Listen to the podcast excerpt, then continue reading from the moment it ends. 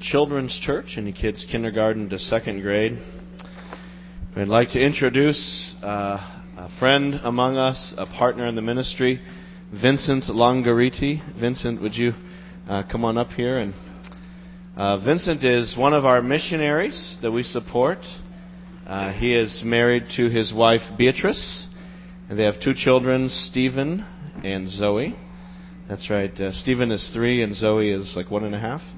One and a half, yeah. I remember one and a half. Yeah, we'll pray for your brother. And uh, Vincent is a native of Uganda, and we have uh, come to know him uh, through John and Cindy Norton. Uh, have connected with him, and John, some of you know John and Cindy Norton from our church are over in Uganda now. They're a retired couple, and decided to uh, go and serve the Lord overseas in their retirement. And Vincent uh, sort of got to know our church when you were studying at Gordon Conwell. Is that right? Yes. Yes, and you uh, studied, did your master's in theology there. Your wife did a master's in counseling there, I believe. Mm-hmm. So uh, Stephen is uh, the head of Focus, which is, if, if you know in the States, think of like InterVarsity Christian Fellowship. And uh, Focus is kind of like that for boarding schools. Uh, and so he's the head of Focus for Uganda. So uh, it's great to have him here with us. So, uh, brother, we're just excited to have you and so glad you can come and open the word for us this morning. So, uh, can I just uh, say a prayer for you as you, Okay. as you go in? Lord, thank you so much for uh, Vincent and Beatrice. Thank you, Lord, for the privilege we have of partnering with them in Uganda through mission support. Thank you, Lord, for their family. We pray your blessing on their children. And just bless uh, Vincent now as he opens God's word for us. And we pray this in Christ's name. Amen. Hey, can we just give uh, Vincent a welcome this morning?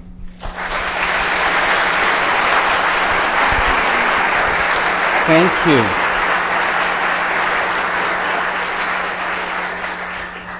Thank you very much, Jeremy, and thank you, each one of you. Good morning, my brothers and sisters in Christ. It's such a joy for me to be here, and I consider it a great privilege to stand behind this pulpit and share God's word with you this morning. My family and I have been in the States for about two weeks, two and a half weeks now, and we are so grateful for the hospitality that you have accorded us. Thank you, David Kelly and the Missions Committee, and the Hambleys and the Ells who have hosted us, and all of you who have invited us to your houses to eat. I am definitely going back to Uganda having gained a few pounds, even though you don't see it.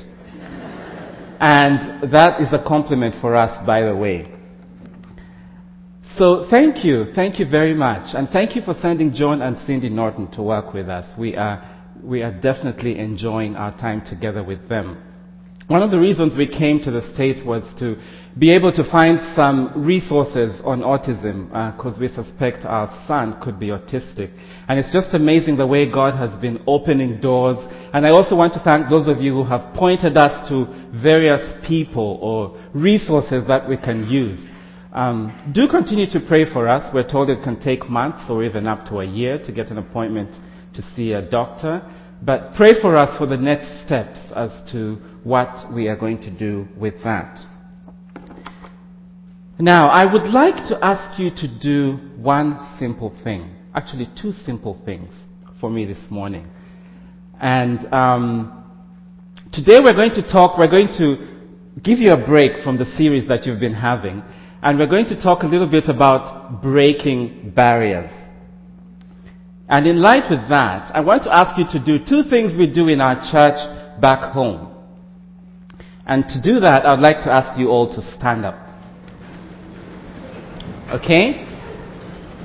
Right before the sermon, the preacher always asks, greets the congregation. And he greets them using the words, praise the Lord.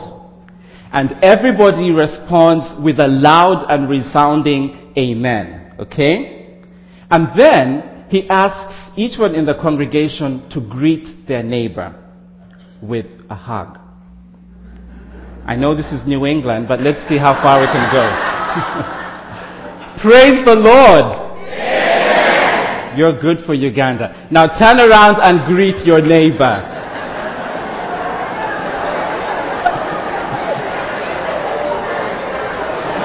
Thank you, thank you.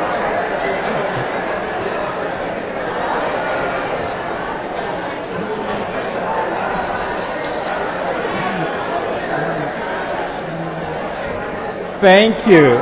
Thank you very much. Thank you.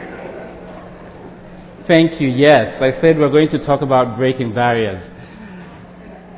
And as I was thinking about what to share this morning, I, I, I thought I definitely need to share something about missions. But then I thought, um, I, I don't want to share about missions like, in order to be a missionary, you have to go across the seas or you have to go to a different country. I want to share about being a missionary right where you are, in the middle of your everyday duties, in the middle of your chores, just your life as um, a missionary. And I thought about an incident in the life of Jesus an incident where he spoke to the woman at the well. So today we're going to read from John chapter 4, verse 1 to 26. And I will just quickly breeze through that passage. It's a very familiar passage, and I know many of you have heard the story and read it over and over again. You've probably listened to sermons preached from this text before.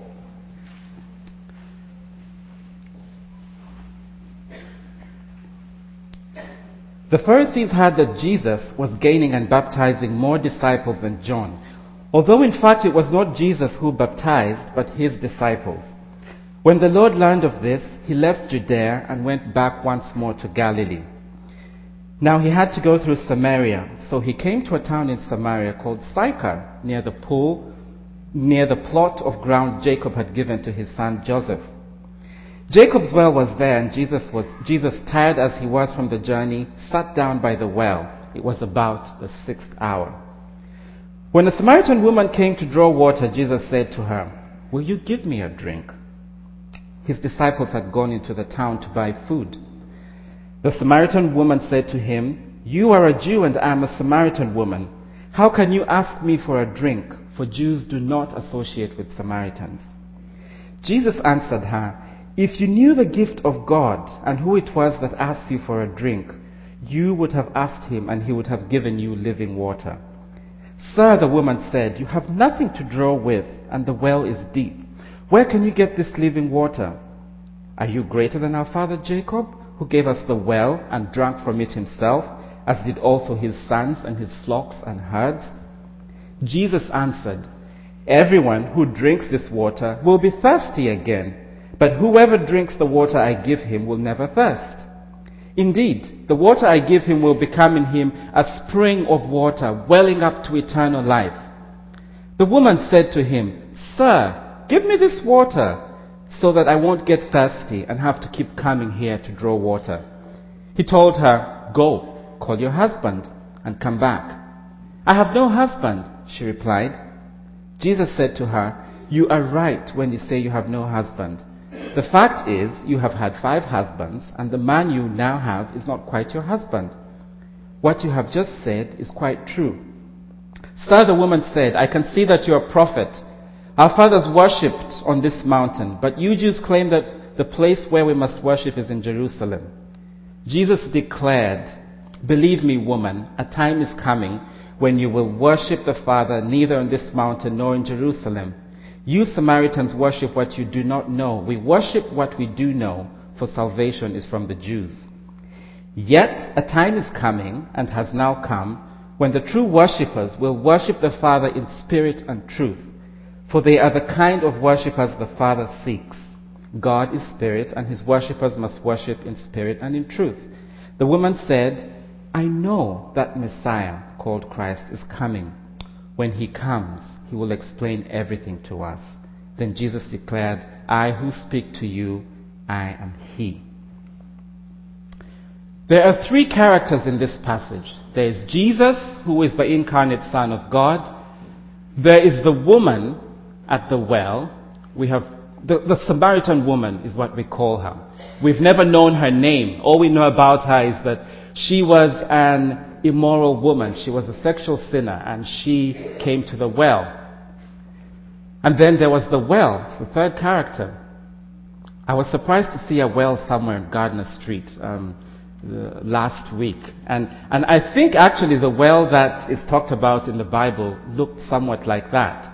It probably was a hundred feet deep and it had, um, it had a wall built around it so that the travelers could sit either over either a wall built of wood or stone. Now Jesus was going to Galilee and he had to go through Samaria, and this was about midday. And he was tired and weary and sat at the well, hoping to get a drink. Then this Samaritan woman comes and he asks her for a drink. Now, this is one of the stories where we can see the character of Jesus in the Gospel. It comes out very clearly. A, we see Jesus is human. We see his humanity expressed in this part. He gets tired. He gets weary. He gets thirsty. We see Jesus as a person with a lot of sympathy. His warmth of sympathy comes out in this passage. Ordinarily, this woman, this uh, Samaritan woman, would have been embarrassed to speak to the Orthodox church leader of their day because of her reputation and who she was in her village. But she was very comfortable talking to Jesus and sort of bared out her heart to him. And he was quite sympathetic with her. And you see that coming out. In Uganda, we have some people who call themselves men of God. And sometimes you want to begin repenting your sins probably five feet before they approach you, just because of the, you know, the fear they, they, they, they cause you to feel. But Jesus was not like that. She was comfortable with him. And it shows that Jesus is a breaker down of barriers. There was the Jews and the Samaritans had a controversy that had lasted for so many years, over four centuries. And Jews did not see eye to eye with Samaritans. They could not use the same utensils. But Jesus was here asking this woman for a drink. He was breaking down the barrier between the Jews and the Samaritans. And also the barrier between men and women. There was that barrier. A rabbi or a teacher was not to be seen speaking with a woman in public. If he did that, that was the end of his reputation. In fact, Jewish men were known to pray in the morning, thanking God that they were neither a Gentile, a slave, or a woman. I was reading about Pharisees who were referred to as bruised and bleeding Pharisees because whenever they saw a woman approaching, they were known to cover their eyes. And as a result of that, they ran into all sorts of obstacles. So they were constantly bleeding and bruising. So this would have been the end of Jesus' reputation. A leader was not to be seen talking to a woman, whether it was his wife, his daughter, or his mother in public.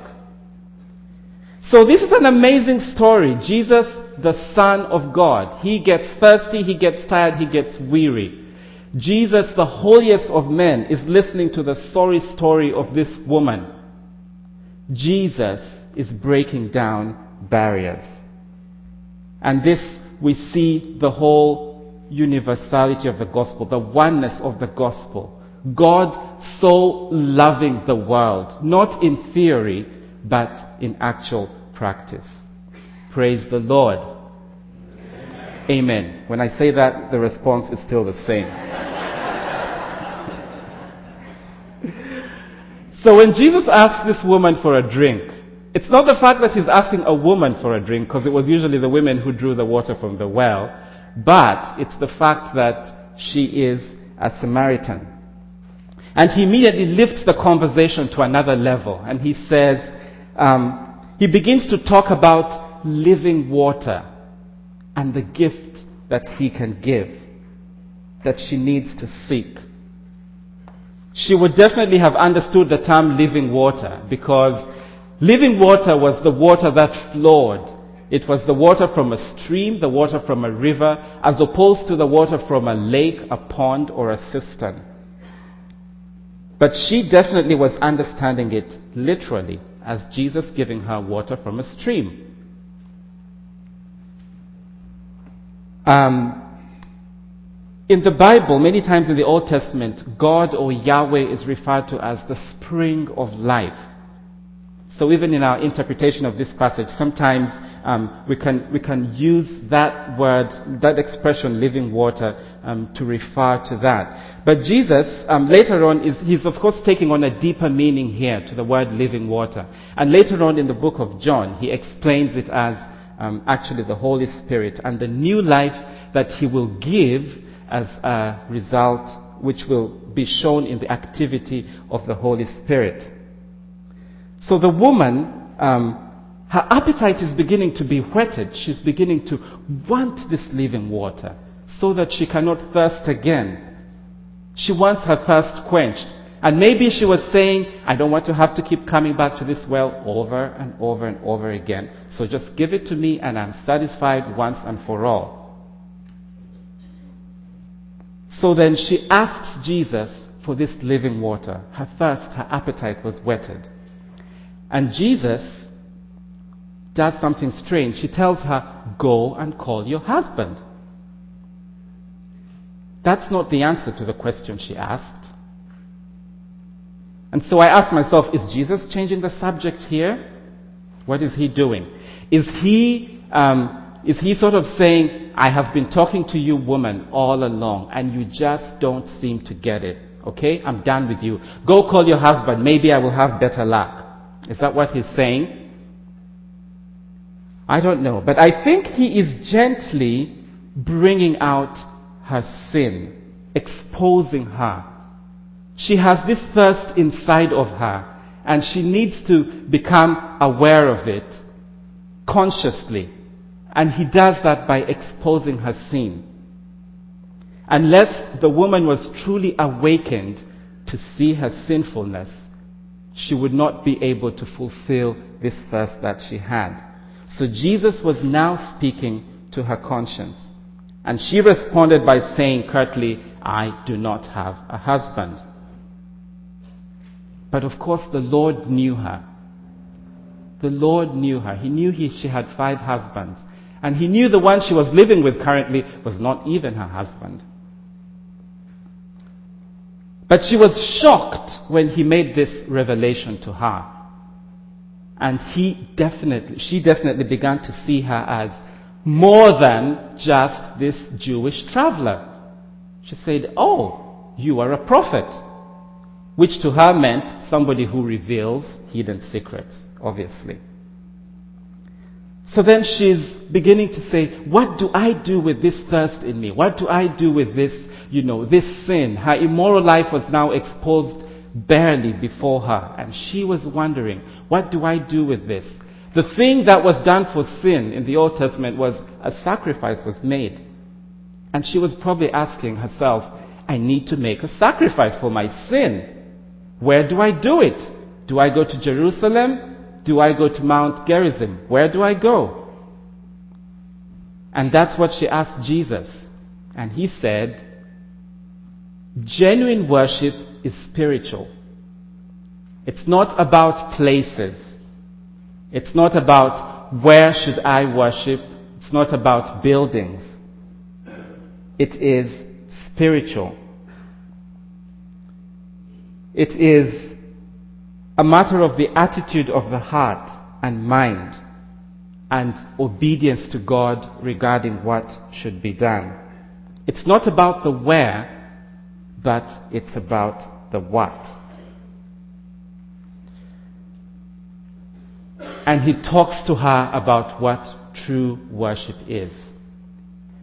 Now bear in mind, this is just an ordinary day in the life of Jesus. He could have been going out grocery shopping. He could have been, you know, doing whatever you do in your ordinary day. This is an ordinary day in the life of Jesus. And he's talking to this woman about worship. False worship is selective. It chooses things about God that it likes or, or, or, or, wants to associate with God, and it leaves out the rest. And that's what the Samaritans had done. They pulled out the, the poetical books, the prophetic books, and um, kind of like held on to what they wished to hold on to. False worship is, it's ignorant worship. It's not based on truth. It's probably just based on, on, on, on, on, on feelings, on emotions. But at some point, we have to ask ourselves about what we believe and, and, and question that and be able to defend that. False worship can be superstitious. Worshipping not as, out of a need or a desire to do that, but because of a fear. If I do not do this, something bad is going to happen to me. But Jesus says, true worshippers worship God in spirit and in truth. God is spirit. And the highest part of us is the spiritual part of us. So true worship, Jesus says, is when in our spirits we're intimately connected with God and we have a close relationship with God um, at that level based on the truth of God's Word. That's what it is to worship God in spirit and in truth. Those two aspects. And when she realizes that, she's like, Jesus reminds her of the coming Messiah who will tell them everything. And he tells her, I am he, I am that Messiah. So then the story goes on. She goes into the village and she um, tells the people in the village about the man who met her, knew everything about her, and still he loved her. And I was just thinking back about this story and saying, this was just an ordinary day in the life of Jesus. And he used this opportunity at the well where he was weary and tired and waiting to get a drink to share with this woman about the living water. It was an ordinary conversation. He didn't have to do anything out of the ordinary to, um, to, to bring her to the point that he did of realizing that he actually is the Christ. And I kept asking myself, every day, you know, we probably have opportunities to do that. In small ways, in big ways. And Christ is always calling us to do specific things. It may be giving directions to a traveler. It may be um, stopping our tongues from saying something that we should not say, you know. But we are continuously exposed to opportunities where we can be missionaries in our day to day life, in our families, in our neighborhood, in, um, in our workplaces. And as I read this story, I just see Jesus is a master of using that opportunity. Back in Uganda, we, we live in an area that is a slum area. And um, my wife and I always try to reach out to the community in whatever way we can. We can. So we have a car, and there is a gentleman in one of the young men. He's probably about 15 years old. He's called Levi. And he washes our car for us, and we pay him for that. Now, one day he came to our doorstep, and he was all wrapped up in a sweater. Now, you have to know our temperatures are usually about 70 is normal. Uh, so when it gets to 60, 50, we're freezing. That's, um, that's like winter. So he comes, he's wrapped in a sweater and he's, he's shivering and his teeth are chattering. And he tells us that he's not going to be able to wash the car today because he's feeling sick. He thinks he has malaria. And so my wife says, she tells me, she calls me and she says, we need to help him. I was busy doing something else. And she's like, okay, um, let's give him some money and he can go to the clinic and get himself tested and get medication. And that was my solution. She's like, no, I want you to take him to the clinic. And I'm thinking, I have, I'm doing something else. It's very easy for him to go to the clinic. After all, I will have done my bit by giving him the money. So I hesitate, but then she says, okay, if you can't go, I will leave you with the kids and I will take him to the clinic. And I have to make a choice. If I'm to be left with a two year old or go to the clinic, I would rather go to the clinic. So I said, I will go to the clinic. So I put him in the car and we went to the clinic, but all the time I'm thinking there's going to be waiting, waiting for him to see the doctor, and then when he's seen the doctor, you know, we're going to have to buy the medicine, and oh, it's a long process, and I don't know how long it's going to take. So we get there, and we have to wait. It's probably about five people ahead of us. And we get to the doctor, and, you know, he talks to him, and he takes his temperature, and does the tests, and he says, he definitely has malaria. And uh, there's levels of malaria. There's, there's level one, level two, and level three. And he had level three of malaria. And so he needed attention right away. So at that point, my wife calls and she's like, How are things going? I'm like, Things are going fine. The doctor has just seen him and he's got a lot of malaria and um, we need to get him medication. And she's like, Okay, you need to get the most effective medication. And I'm thinking, of course, that's going to cost more money. And, um, you know, any ordinary medication really would work, but I don't have to pay so much. I have already, I've paid for him to come here. I have taken my time to be here, and I have to pay more for the extra, you know, medicine. But I say, okay, I will do that. So we go to the counter, I pay for the medicine, and we're on our way out of the pharmacy. And she calls again. And she's like, Were you able to get good medication? I was like, Yes, we paid for it. She's like, Could you pass by the grocery store and pick up some juice for him? Because he might not have appetite. It will be good for him to drink. And of course, I'm thinking, Not again. I'm spending more time, money, but I yield. We go to the grocery store. And as I'm walking down the aisle, she calls again. I forgot to tell you, please pick the biggest juice bottle so that it will last him a while.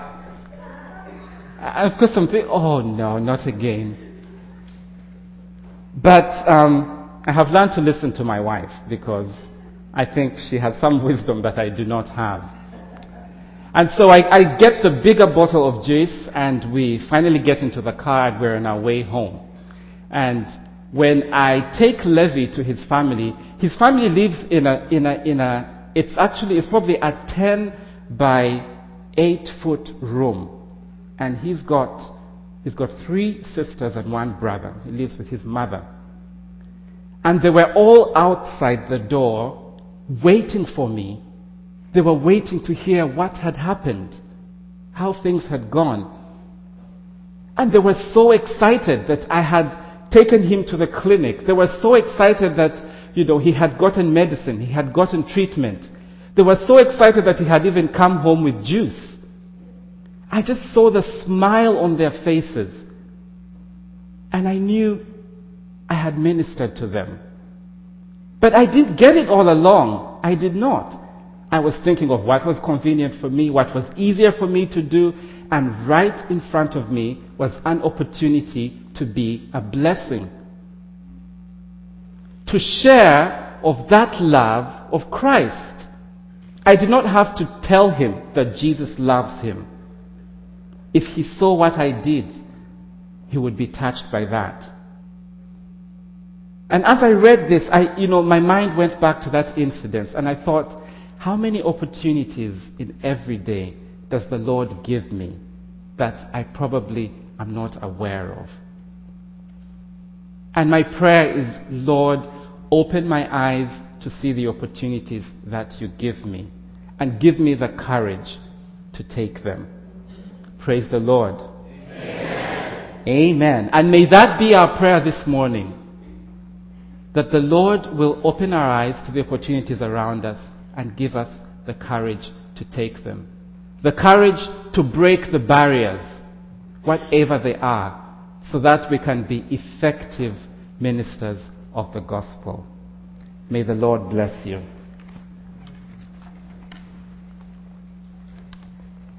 Let's just close in prayer.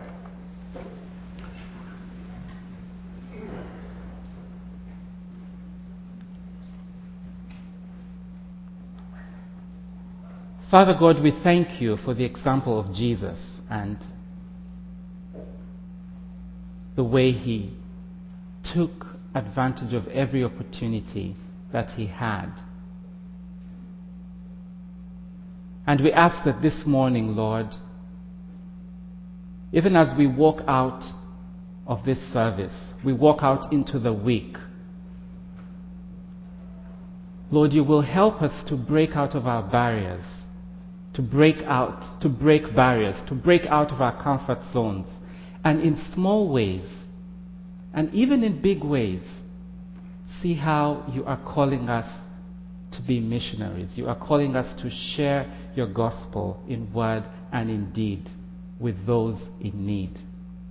And give us the courage, Lord, to follow your lead. In Jesus' name, we pray. Amen.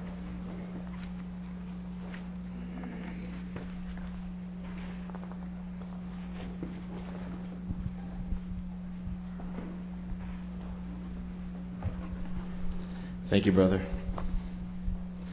Well, we come now to the Lord's table, to that which Christ did for us. We come to celebrate his death on the cross for us. This is Memorial Day weekend. And this is, uh, for us as Christians, our memorial celebration of Christ. Christ has given us a memorial celebration. Just as, as a nation, we think of those who gave their lives for our nation and for our freedoms. So, as Christians, we gather at this table to remember Christ who gave his life for something far greater than America. He gave his life for the salvation of our souls, that we might be free from the wrath of God, free to love Christ, free to be those um, vehicles, as Vincent was preaching, through whom God would actually touch the world.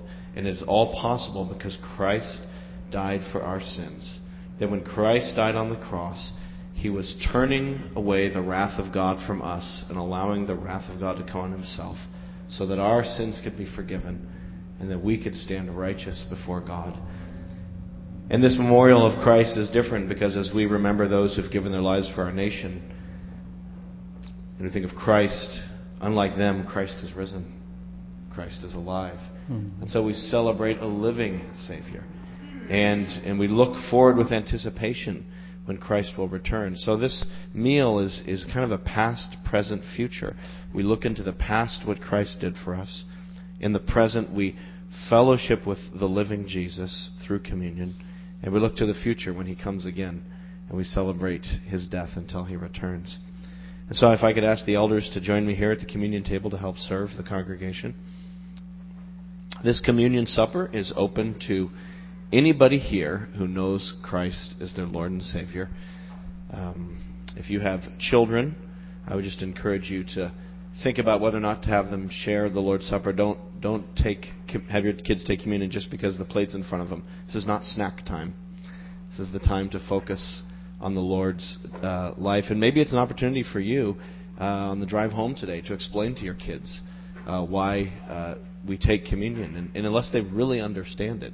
I would encourage you to, to refrain from that and use an opportunity to share the gospel with them too.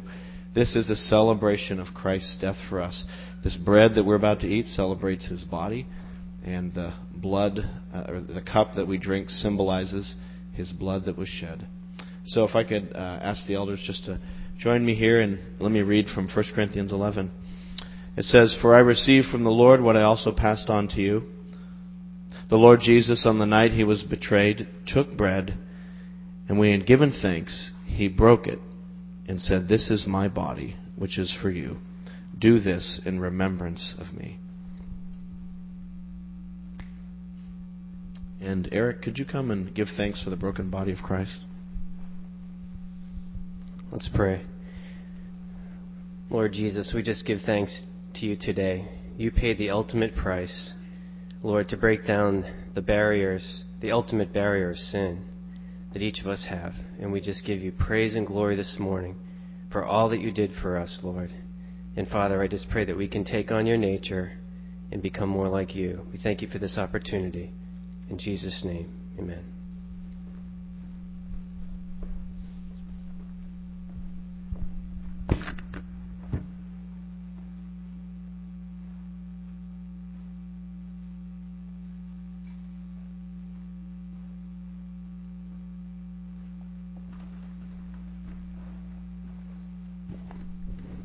As our elders distribute the elements, I just encourage you to take this time to pray, to fellowship with the Lord, to thank Him for His sacrifice for you, to worship Him, to confess sin, whatever it is that we need to do to draw back into a closer communion with the Lord.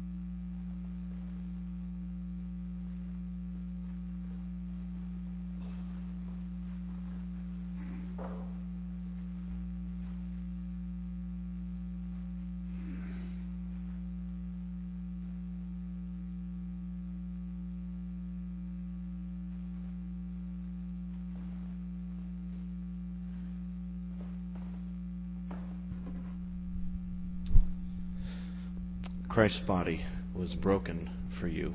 Let's eat together.